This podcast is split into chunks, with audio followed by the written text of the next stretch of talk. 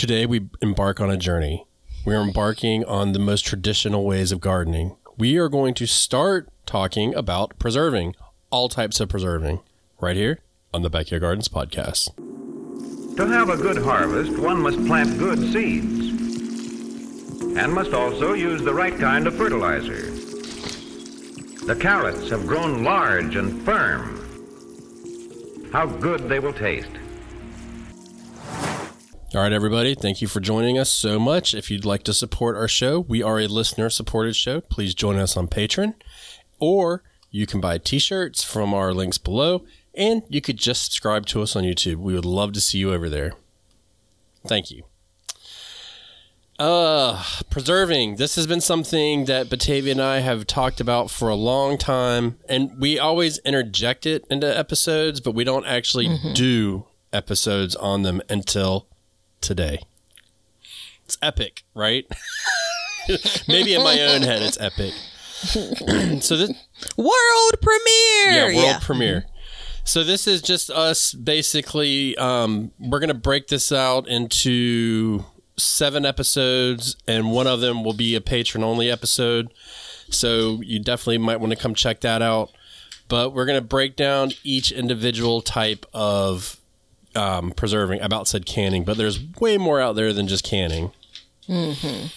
Correct. I was going back to look at my notes, and I think that that's actually a part of maybe even a misconception. Like when we think about gardening and preserving, I think maybe at least in the community now, canning is probably one of the first things that people think of. Yeah, think of, not do. Yeah, yeah there's that yeah, too. I think yeah, yeah, yeah. I mean, we've said this before that canning really seems like the holy grail to food preserving, but there's so much more you can do. And um, we're going to be using this website that I have pulled up here the National Center for Home Food Preservation. That's right, folks. It is a website and an agency paid for by everybody for us to learn about canning. And this is what they deem is safe and unsafe for us to can, or like I said, canning again, to preserve at home. Yeah. So I'm going to just give you the little introduction from them. Um, food preservation has permeated through every culture culture at nearly every moment in time. To survive, ancient man had to harness nature. In frozen climates, he froze seal meat on the ice.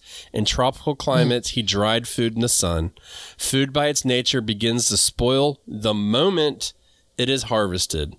Food preservation enabled ancient man to make roots and live in one place and form a community. He no longer had to consume the kill or harvest immediately, but could preserve it for some later use. Each culture preserved their local food sources using the same basic methods of food preservation. That is such a powerful statement. It's like I I couldn't yeah. come up with it any better. Actually, I use that's why they say PhD. I use that site. yeah, I use that site, but I don't remember seeing or reading that bit.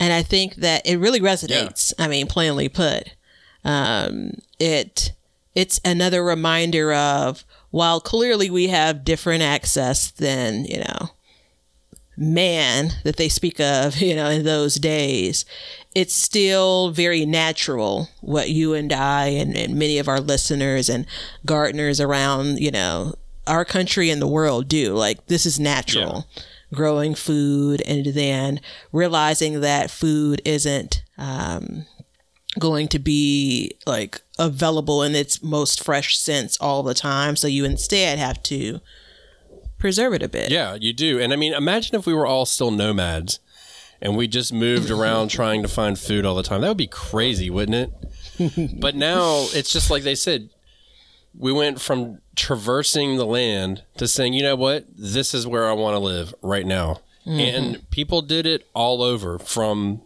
the Arctic all the way down to the equator. And then obviously below to the Antarctic. And well, I don't know about the Antarctic. Actually, did you hear that they just found pyramids on Antarctica? No, I don't think yeah, so. Look into that interesting little mm-hmm. tidbit. Let me take my tinfoil hat off real quick. but um, no, I mean, in all seriousness, it's it's just crazy how something that we all take for granted catapulted human beings into this next stage of life to where we can now not worry about food, but we can create the internet. okay, there's a leap. Um, well, I mean, everything you see in the grocery store that's in a can, that's in a package, yeah. right? You know, that's in the freezer section, right? That's all food that's been preserved for your purchase and then consumption. Um, so it's one of those things where, you know, it's a great example of how we're disconnected from things. Yeah. And, and how it's still all around us, you know? Yeah, I was going to look up, we just, um, cause you said something pretty good there. You said, well, of course I did. Everything in the grocery store is preserved. Well, that's not exactly what I no, said. Well, I said everything that's X, Y, and Z. Okay. You know? So, generally speaking, though, other than your mm-hmm. fresh fruits and vegetables. Exactly. And I mean, look, you can even argue that meats are preserved in a way because they're chilled. Yeah. Absolutely. So just to put that in perspective, in the United States, there's 63,328 supermarkets. So that's how much food is preserved right there, and it's available at all times for you to go basically get whatever you want. Mm-hmm, That's mm-hmm. crazy, man. That is insane well, to think about. But clearly, how about this? We have made the methods of preservation even more complex, right? You know, so perhaps you go back. How many? What was the? How many thousands, tens of thousands of BCs did we talk about before when it came to like BC. the origin 12,000 BCs. So clearly now when you think about the travel of food, the, you know, kind of the idea that you need to go and buy it and all that stuff like that's made this whole thing more complex. Yeah. You know, the, the most simple and the closest that we can get back to the origin is going to your garden space you know, picking or harvesting something and then preserving it. Because the amount of miles between wherever it was harvested and then the store that you buy it one of those 63,000 grocery stores in the US like that's a long road right? And there are a lot of steps in between that you know clearly aren't the most natural yeah. right? You know refrigerated trucks. I mean don't get me wrong i don't begrudge like these inventions you know, no. clearly there are many of many people that are being fed and surviving, you know, on this. But I think it's just pretty interesting that we've taken this concept right? Now you have these grocery stores and we still can't make the connection between, well, it's the same idea, just a shorter road, yeah. you know, between your, your backyard and, and your kitchen or your backyard and your pantry. So, I mean, since you asked me, I don't begrudge the inventions. I begrudge the reliance on the inventions, such as refrigerated food trucks and stuff like that. I just wish hmm. that more people could provide foods for their family from their gardens mm-hmm.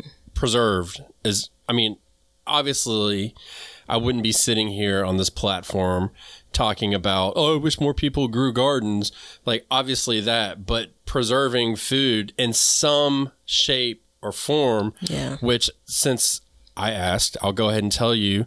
We're going to talk about drying, freezing, fermenting, pickling, curing, making jams and jellies, and all types of canning. So all of those different things are food preservation. And I yeah. think that we need to really challenge ourselves between you and I not to just refer to preservation as canning because it's so much mm-hmm. more than canning. I mean, if you look at it, that's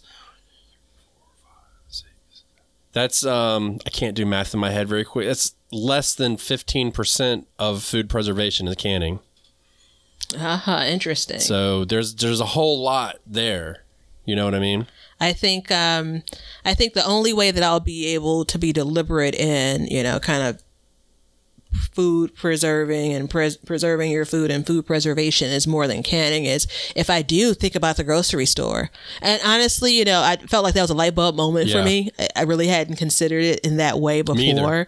Um, and you, I mean, all of these things we're talking about um, which we have to be realistic as well. Like we're not sitting on. I mean, I have more food preserve from the grocery store than I do preserve from my garden, right? And there absolutely is a convenience factor here, right? You know, I continue to talk about throughout our episodes regarding access, and there's always that bit of like us taking for granted the thing that we're able to get to and how we're able to get to it. It's no different here. Yeah. Um, like easy isn't always better, right? Yeah, I mean, you know, if I look at I'm going to mention this in one of the upcoming episodes for sure. But if I look at my cabinet and my kitchen, the method in which I use food preservation, not just what I preserve, but also purchase the most would be freezing. Mm-hmm. Mm-hmm. That's the one that I mm-hmm. use the most, you know? So that. And that's pretty interesting because that's one of the more taxing when it comes to kind of like you pay overall more for that food. Yeah. There's a continued cost, if you will, versus something that's sitting on your shelf, whether it's been dried or canned, you know, or it's curing. And I mean, I'm, I'm, I'm gonna agree. I mean, I'm, there may be one or 2,000 canned goods in my cabinet. So, so um, it's a close second. Yeah, right. So freezing is probably number one, but the canned goods are a close second. Now I have over these recent years, I have managed to purchase less because there are other things that I'm preserving, you know. Um, and a part of this also, you kind of start trickling into, I'm a big fan of salads. And so salad dressings is something that I've historically bought a lot of. Um, always checking expiration dates or best by dates. But then you start to think about like more simplistic ways to enjoy whatever that is on the plate instead of like using a bottle dressing. I got plenty of bottle man, dressing. I'm, I'm going to continue to I'm use on a it. serious Caesar kick lately. I don't know what the deal Are is. Yeah, man, it's, uh. it's bad. It's bad. Mm. So as we sit here and we do this episode, number one, I'm breaking my number one rule for podcasting. I'm drinking a soda. I'm drinking mm-hmm. this mighty fine Cheerwine Zero. But um, in all seriousness, it's not a sponsor. Not a sponsor at all. I'd love to because I thoroughly enjoy Cheerwine, but mm-hmm. it's preserved, right? Mm. It's preserved. It's a, a liquid in a can that I can drink up until the year. I think. Oh, I don't even know what year. Maybe 2023. You better hurry up. Oh, it ain't got a chance. But I'm just saying, like, just something that simple, you know? And now mm-hmm, we're buying canned mm-hmm. waters and stuff like that. Like, mm-hmm. I don't know, honestly. I, actually, I do know. We're probably not going to get into canning drinks, but that's like a whole nother thing, too, which is really yeah. taken off with like home brews and stuff now. that's mm-hmm, really mm-hmm. taken off in like winemaking and stuff like that. So that's definitely an option. Look, that's why exactly why I don't drink soda because it makes you burp. Um, but yeah, it, it's just enjoying these things, and it's made us to where we can live a more comfortable life in society. I mean, imagine mm-hmm, mm-hmm. if you had to wake up every single day and you had to procure your food, you had to cook it, and then you had to eat the hell out of it so it didn't go away. But then imagine those days where you couldn't get any food and you were hungry. Yeah. Now, how many yeah. y'all get out there and you can answer all you want in the comments, whatever, about getting hangry. You know what I'm saying? like my wife, I love her. I love her. But I'm like, we go out and I'm like, baby, you got a pack of crackers in your pocket? She's like, no. I'm like, why don't you get then we get she gets mad at me. I'm like, see, look, you're already hangry. We ain't even left the house lit yet. Here's my tip. Uh oh. Emergency snacks. Yeah. well, when you have children, this you is, do have those it's absolutely a thing I've done since I was probably in my 20s for that exact reason. Um, my best girlfriend, we used to, you know, hang out. She'd say, "Do you have some emergency snacks?" And I'm like, "Yeah, of course I do." like, all right, because we're gonna be look, we're gonna be on this expressway for another 35 minutes, yeah. so it's gonna take us longer than we thought. Um, but I mean, any anything that you have packaged that you dump in your purse is a snack for later, like all of that. I mean, I, I mean, I think that I'm hoping we've we're driving home the point of, you know, we consume and interact with food preservation much more than you kind of think of. And there is a, obviously a line between where we are in our gardens, right? You know, many of the things, I mean, plainly put, with the exception of like, you know, no, all of it. It's been grown somewhere. Yeah. yeah. So it's been grown somewhere in someone's garden and someone's farm. Um, and now it's been packaged. I do, I want to explore, and this may this may need to be a discussion for our, our patrons. I wanted to explore this balance between you have access to it, convenience, you know, if we're not at everything that we consume, we grow. Like, what's the balance between how much of one and not the other, right? Like, I don't feel guilty at all buying, you know, a can of pinto beans from the grocery store. Pinto beans are my favorite bean. Um, I don't feel guilty at all in not growing them in my garden. Now, we, we may see in 2023, I may be doing some different things, but I'm okay with that, right? The amount of pinto beans I eat in a sitting, it makes sense for me. It's very easy for me to open a can and keep it moving, right? You know, I could add some onions from my garden. I could do that, right? Um, but what's that balance? Like, how much are you looking to preserve of what you all consume for your family, right? Compared to what you're purchasing. Um, that's something to think about, not necessarily to break down here. Well, it's also something to consider is not only just to feed your family, but how much do you want to preserve for yourself? Meaning, mm-hmm, mm-hmm. enjoying that food when it's out of season. Yeah. You know, um, I've mentioned on the show probably about 5,232.3 times that we are seasonal eaters in our house. Mm-hmm. And um, just to recap that very briefly, uh, seasonal eating is like, hey, the apples are in season.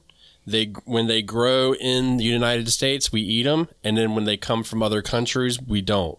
Now, sometimes we will say, "Hey, it came from Mexico" or something like that, mm-hmm. and we'll eat it. But we don't eat like chili, like um, oranges from Chile or South Africa or anything like that. But when you talk about food preservation and me preserving my own food, now I have no problems eating those outside of season because I grew those and harvested them and preserved mm-hmm, them myself. Therefore, we go, and we, that's how we kind of look at that. That being said, or or you bought them during the season whether it's locally or from the grocery yeah. store and you preserved that, yeah. right? You you're consuming it or at least you're kind of pressing that pause button. You're preserving it at its peak. Yeah. Right. Yeah. And this isn't a um, seasonal eating episode coming soon to the Backyard Gardens podcast. But um because there's a debate that somebody actually stole my term. So we're gonna work on that a little bit. Uh, litigations to follow. But you don't want me as a witness, brother. You're the worst witness ever. Did he come up with this? You know, I forgot. That's exactly how it would go. but, you know, food preservation, the goal with this is not necessarily step by step. This is how you do it. This is what you do, blah, mm-hmm. blah, blah on our other platforms, we will provide stuff like that at our own discretion. This is more of a discussion about it and things to look out for while doing it.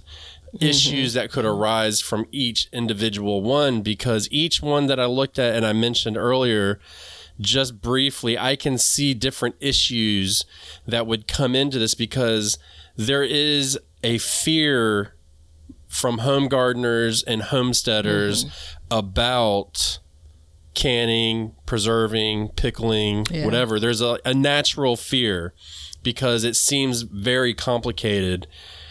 But when we look at it, people have been growing, doing this from the beginning of time, essentially. I mean, look, spoiler alert, people have been drying food since 12,000 BC, okay? 14,000 mm-hmm. years it's that's the beginning of time in my mind. I don't know about you, but um, that's way back. So if we think about that, like this is to, to demystify and to inform you about what you can expect and how you could go wrong and screw it up. For you know, mm-hmm. just to be mm-hmm. blunt, which I'm pretty good at being blunt, yeah. honestly. So, but it's also to build some confidence to to have, you know, for preserving to be at, at, top of mind when we talk about, you know, our gardens and yeah. what our plans are for our gardens.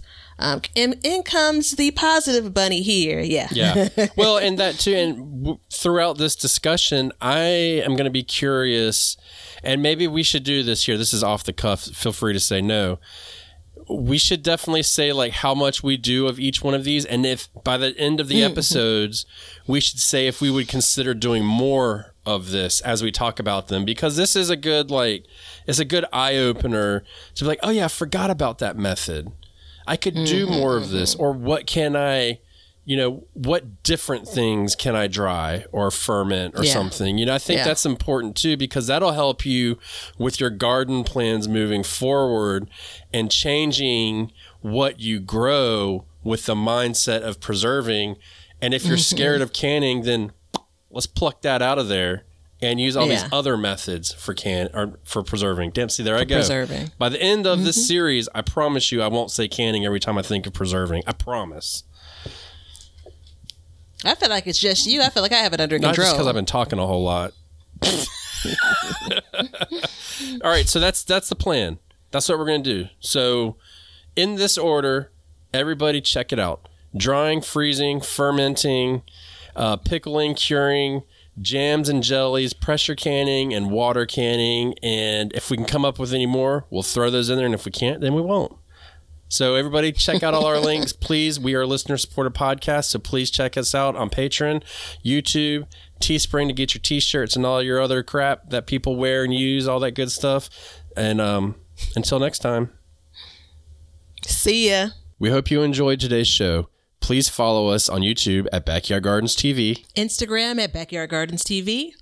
Over on our website, backyardgardenstv.com. And then we have Patreon at Backyard Gardens. And don't forget to check out our links below to help the show. Thank you so much for joining us as we learn to grow and grow for change. Cut. Now you know why people feel like celebrating at harvest time. All over the world, people have feasting and good times when the crops have been gathered in.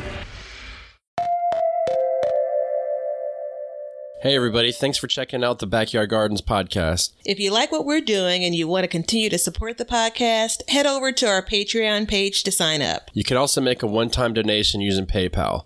Both of these links are in the description. With your support, we can continue growing and helping others in their gardens. See ya.